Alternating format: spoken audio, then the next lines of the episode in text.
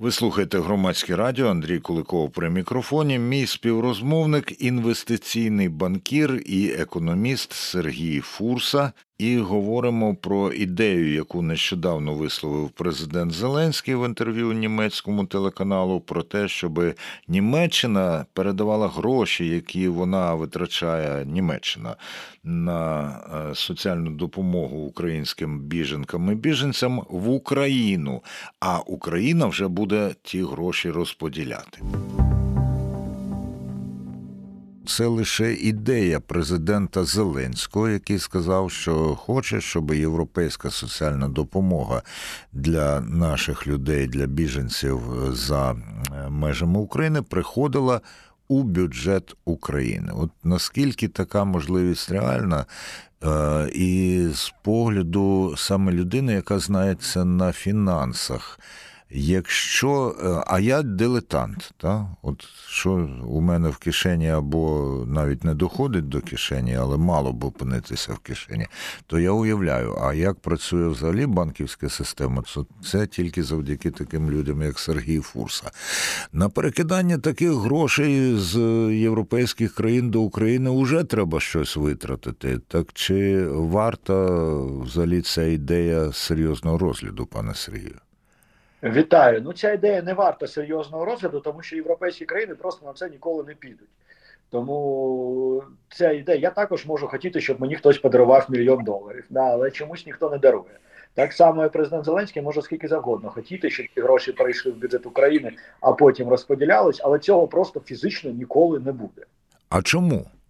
Ну тому що біженці розташовані в європейських країнах, вони не будуть цього робити. Ну тобто, це суперечить і логіці і суперечить політики будь-якої цінностям і так далі будь-якої європейської країни. Це як заклик е, ще одного товариша з офісу президента про те, що давайте ви будете перестанете допомагати біженцям, щоб вони повернулися до України. От ну, так, тобто... це, це взагалі звісно вражає. Так це те ж саме. Ці люди знаходяться, наприклад, в Німеччині, і тому Німеччина буде розподіляти гроші. Ніколи Німеччина не піде, що люди, які перебувають під її захистом, не отримували гроші від Німеччини, а якось через Україну йшли. Ну такого не буде ніколи. А хто може порадити президентові не висловлювати подібних речей? Ну не те, що безглуздість, але принаймні спірність, яких очевидно навіть для таких, як я, не кажучи вже про фахівців, таких як Сергій Фурса. Ну, дивіться, там нещодавно було е, якесь відео про те, що у Єрмака, який, судячи до всього, єдиний радить Зеленському, uh-huh. навколо є ще дуже дуже багато інших радників. Там дуже дуже багато людей. Тому вони напевно мають би говорити про здоровий глузд і зупиняти від таких речей. Пане Сергію, ми маємо дані про те, скільки європейські країни витрачають грошей на підтримку українських людей зараз, які знайшли там тимчасовий захист. Ну, дивіться, ці цифри є, вони відкриті, просто їх треба шукати. У мене так е, в голові їх немає. Ні, ну у вас Але... в голові я певен є чудове уявлення про масштаби. І... Дивіться, це, звісно, мова йде про мільярди євро. Наскільки ця політика їхня координується Європейським центральним банком? Наскільки це відповідальність урядів і центральних банків своїх і кожної країни? Чи я взагалі неправильно ставлю запитання? Ну, центральні банки тут взагалі ні до чого. Ні до чого. Е, так. Це політика кожного окремого уряду, який встановлює, як саме допомагати і як саме інтегрувати українських біженців, українських переселенців. Е, тому це залежить від політики кожної конкретної країни. Отже, ми маємо тепер авторитетну думку про те, що ніколи європейські країни не підуть на те, щоб передавати гроші до України, щоб вона потім розподіляла їх серед наших людей Е, за межами країни. А дехто може сказати, що не тільки через те обґрунтування, що Сергій Фурса нам висловив, а ще й тому, що в Україні стабільна, на жаль, репутація країни корумпованої. І наскільки за останній час це є. Як і раніше, скажімо, істотним чинником, коли йдеться про те, щоб гроші в Україну заходили. Ну, дивіться, тут я думаю, що про корупцію е, мова не йде. Мова йде про те, що е, ну дивіться, корупція була б аргументом, якщо б вони серйозно розглядали робити це чи не робити. Але знаєте, тут питання: чи стрибну я з даху п'ятиповерхового будинку, і чи впливає на це корупція в українській медицині? Ну я просто не стрибну. А коруп... чи є корупція в українській медицині чи ні, вже не так важливо для мене. Е, бо я виживу, не виживу після цього. Тому корупція тут не є аргументом, просто тому що до цього аргументу ніхто не доходить. Е, чи сприймається Україна досі як країна корумпована? Сприймається, хоч знову ж таки до повномасштабного вторгнення е, Україна сприймалась тільки як корупція і все. Спочатку повномасштабного вторгнення, завдяки героїзму збройних сил України, завдяки пересічним громадянам, Україна почала зовсім по іншому виглядати і саме тому ми бачимо такий поступ в напрямку Європейського союзу. Плюс е, у нас дійсно покращується індекс прийняття корупції. От вийшов е, вчора, здається, чи сьогодні, прямо зранку. Е, новий індекс. Ми досі ще знаходимося на 104 місці, але демонструємо дуже непогану динаміку. Всі останні 10 років демонструємо. Е, тому по темпам боротьби з корупцією у нас все ок, але ми досі на 104 місці в світі.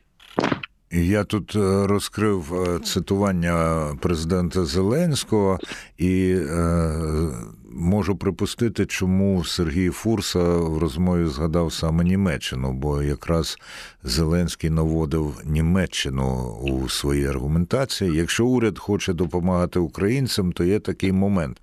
Наприклад, якась людина виїхала і перебуває за кордоном і отримує підтримку від Німеччини, ну і так далі. А далі от цікаво, що він каже, але буває так, що ця людина отримує підтримку і від вас, і від нас. Ну, так буває. В якій формі, що має на увазі президент Зеленський? Це пенсія чи що? Ну, я не знаю, що він має на увазі, але ну дійсно, наприклад, українські пенсіонери, перебуваючи за кордоном, продовжують отримати українську пенсію. Угу. Зараз же не потрібно йти кудись там в собєс, да? вам на картку гроші перераховуються. Ну і власне це не дивно, що ця допомога приходить, тому що ну пенсія ніхто не неважливо, де ви живете. Да, ви все рівно маєте отримати пенсію. Дуже багато тих самих німецьких пенсіонерів живе в Таїланді, але ніхто з німецького уряду не буде казати, ах, ви живете в Таїланді, тому давайте ми не будемо вам платити пенсію, чи будемо платити пенсію менше. Або ми передамо гроші уряду Таїланду, уряд Таїланду нехай між вас розподіляє. Так, да, да, нехай вам там в кеші видає все, що вам потрібно, щоб вам було що їсти. Ну тобто така думка нікому не приходить. В принципі, така логіка президента в інтерв'ю німецькому журналісту, звідки Німеччина, тому що це було інтерв'ю німецькому ну, журналісту. Так. Е, логіка і має сенс тільки в одному. Якщо питання було поставлено в контексті Ми ж вам допомагаємо, дивіться, ви кажете про гроші, про недостачу, а ми ж вам допомагаємо, і от виділяємо такі, такі, такі гроші. І тоді можна зауважити: ну дивіться, да, от частина цих грошей йде дійсно в наш бюджет, а частина залишається у вас.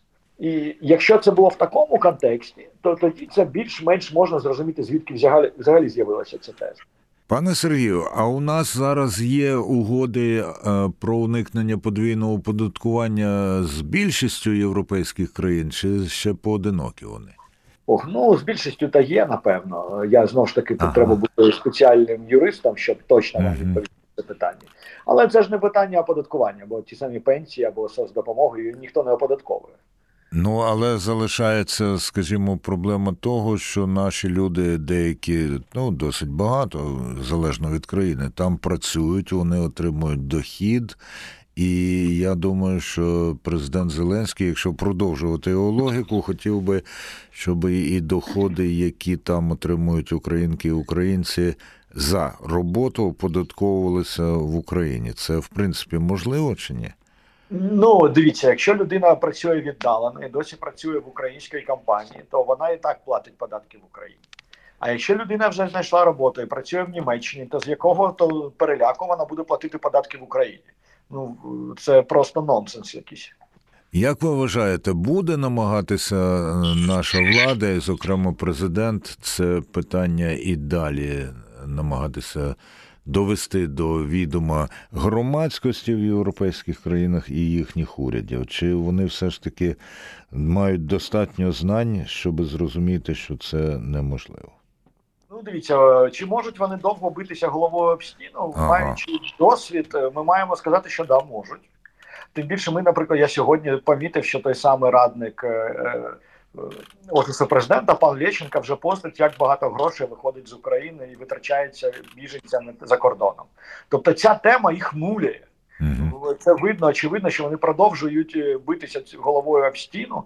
Бо да, дійсно, якщо до війни, до повномасштабного вторгнення, в нас був один потік грошей на вхід від е, наших заробітчан, які працювали переважно в Польщі, і відправляли в Україну кожного року десь приблизно 10 плюс мільярдів доларів. То зараз у нас два потоки. Один потік від заробітчан, який трошки зменшився, бо до багатьох з них виїхали їхні сім'ї, і зараз вони перестали висилати сюди гроші. А другий поток е, на виход, да? тому що багато людей за кордоном зараз, або приклад тих самих пенсіонерів, або, наприклад, чоловік залишився в Україні, працює, а жінка з дітьми живе де-інде по Європі, і, і чоловік пересилає туди гроші. Тому цей відтік є, да, але це об'єктивна реальність. І жодним чином ви цей е, потік не можете зупинити. Ви слухаєте громадське радіо при мікрофоні Андрій Куликов. Це була розмова із інвестиційним банкіром, економістом Сергієм Фурсою.